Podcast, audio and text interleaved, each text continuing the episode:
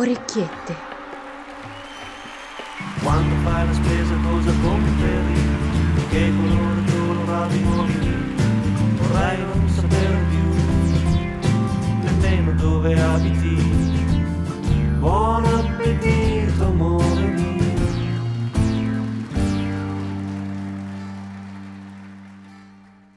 Episodio 4. Orecchiette destrutturate. Principio era un dio che si faceva pasto, un carboidrato che se ci credevi fortissimo era una proteina, un cannibalismo in sapore. Mangiavi il dio che sarà fatto uomo, mangiando una cosa che ti si appiccicava al palato, senza nessuna soddisfazione. Poi venne il pasto che si fece Dio, il pasto o l'ingrediente o il cuoco, la gastrocrazia come nuova teocrazia. Qualcuno ha controllato che gli abbinamenti tra quell'ostia e quel vino rosso rispettino i comandamenti del menù degustazione? E qualcuno oserebbe chiedere uno sconto sulla liturgia? Un salto di stagione su quella metafisica che non è più un banale fare da mangiare?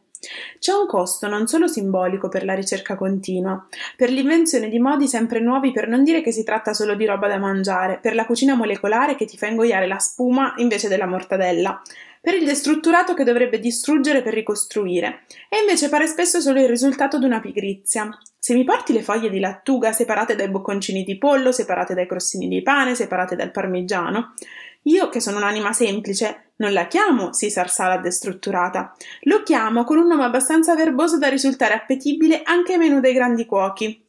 Tagliere su cui qualcuno ha appoggiato gli ingredienti della Caesar salad che poi non gli andava di prepararmi e quindi ha pensato sai che c'è, la mando al tavolo così e si arrangino da soli, mica posso fare sempre tutto io in sta casa.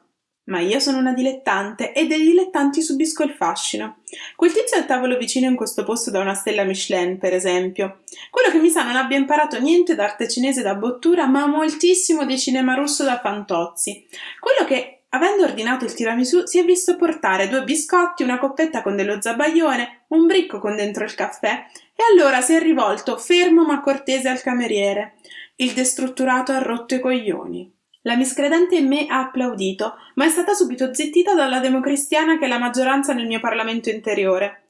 Mi sono ricordata che la prima cosa che mangiava ogni mattina mia nonna era un'ostia, destrutturatamente separata dal vino. Mi sono arresa a mescolarmi l'insalata da sola, ho lasciato una cospicua offerta per i chirichetti e sono uscita raccomandandomi di fare tanti complimenti al sacerdote. Prego, stenditi pure sul mio divanetto. Dimmi cosa ti turba.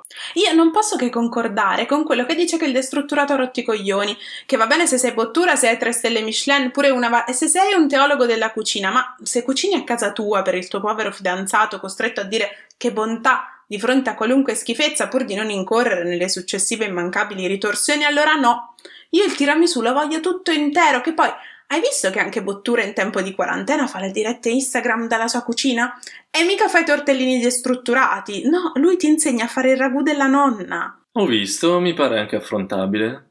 Ma prego, prosegui pure. Che poi io lo potrei anche approvare il destrutturato se uno padroneggiasse già l'arte del fare da mangiare, quel mestiere umile e fondamentale alla sopravvivenza che generazioni di donne mettono e hanno messo in pratica da sempre. Ma tu ce la vedi mia nonna destrutturare una parmigiana? Ecco, se non sei in grado di produrre una teglia di parmigiana come la fa la nonna, se salti dai bastoncini Findus alla spuma di mortadella molecolare senza passare dal via, allora è solo velleità. E sono le velleità culinarie a turbarti? E non è solo una questione gastronomica, c'è chi gioca a fare lo chef stellato nel tinello di casa sua e c'è chi gioca a fare il musicista strimpellando quattro accordi.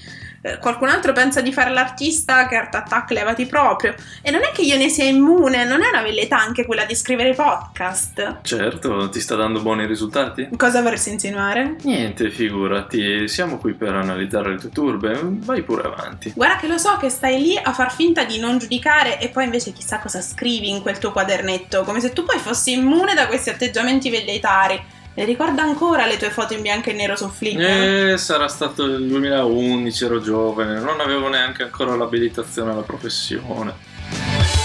I nati nell'89 hanno reflex digitali, mettono su Flickr belle foto in bianco e nero. Nati nel 69 fanno i camerieri al centro e scrivono racconti, ne hanno pubblicati due. Le velleità ti aiutano a dormire quando i soldi sono troppi o troppo pochi. Hai problemi di insonnia? Ma eh, ti dirò che quando pubblico l'episodio della settimana dormo meglio, sai?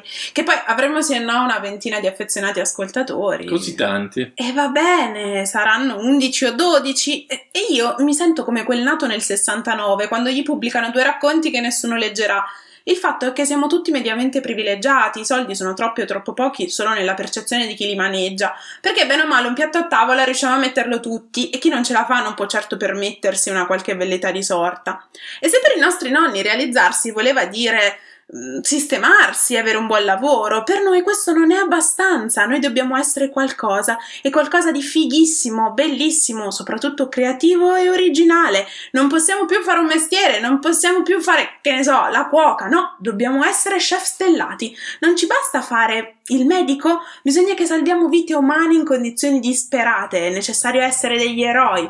E se non sai qualcosa di fighissimo, allora sei un fallimento, non vali un cazzo.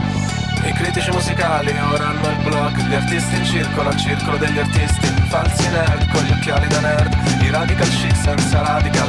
Nichilisti col cocktail in mano Che sognano di essere famosi come Vasco Brondi Che appoggiato sul muro Parla con la ragazza di qualcuno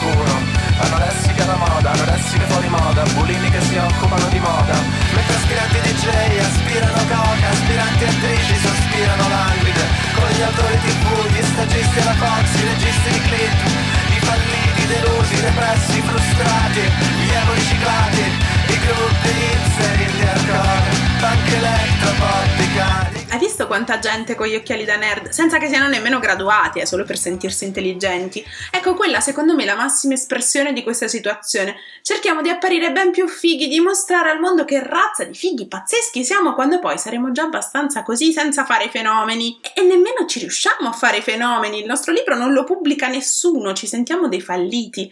È un fallimento autoindotto. E questo come ti fa sentire? Un fallimento, come vuoi che mi faccia sentire? Io gli occhiali ce li ho, graduati per davvero, e penso veramente che nella vita vorrei scrivere cose. E non ho nemmeno un lavoro vero da potermi dire: Ma sai cosa? Hai un buon lavoro, una bella vita, stai bene così, cosa vai cercando ancora? E però invece di cercarmelo un lavoro vero, che voglio dire, potrei essere una validissima cuoca in un'osteria qualunque, o un'ottima cassiera della Coop, sto qui a coltivare il mio velleitario orticello, che non è soddisfacente perché insomma le mie doti da scrittrice sono mm, piuttosto imbarazzanti e quindi invece di far qualcosa e rischiare di fallire per davvero, mi autoinduco un finto fallimento. E tutta questa negatività, da dove credi che ti derivi? Beh, dall'insoddisfazione, chiaro, siamo una generazione di gente insoddisfatta, fallita di fallimenti autoindotti, piena di sarei potuto diventare se solo il mondo non fosse brutto e cattivo e me lo impedisse. Ma non è il mondo che è brutto e cattivo, sei tu che hai bisogno di un colpevole fuori da te stesso per gestire il peso di questa insoddisfazione perenne.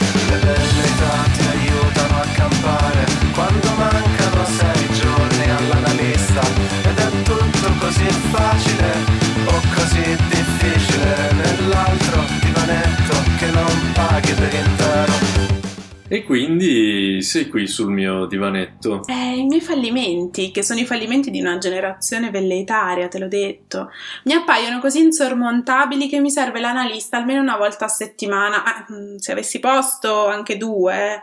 Poi però per sopravvivere fino al prossimo lunedì mi tocca aggrapparmi alle mie stesse velleità, è un circolo vizioso, non se ne esce mica. E poi comunque, guarda che lo so, eh, che anche se tu sei su quella poltrona a far finta di non giudicarmi, sei sulla mia stessa barca, sarai pure il mio analista, ma dalle velleità non ti salvi nemmeno tu. Io?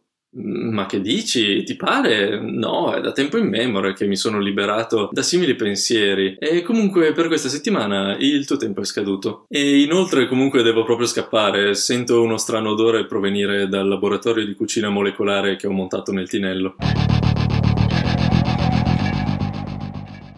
L'orecchietta letteraria di oggi è tratta dalla Repubblica dei Cuochi di Guia Soncini. L'orecchietta musicale di oggi è tratta da Velleità dei cani.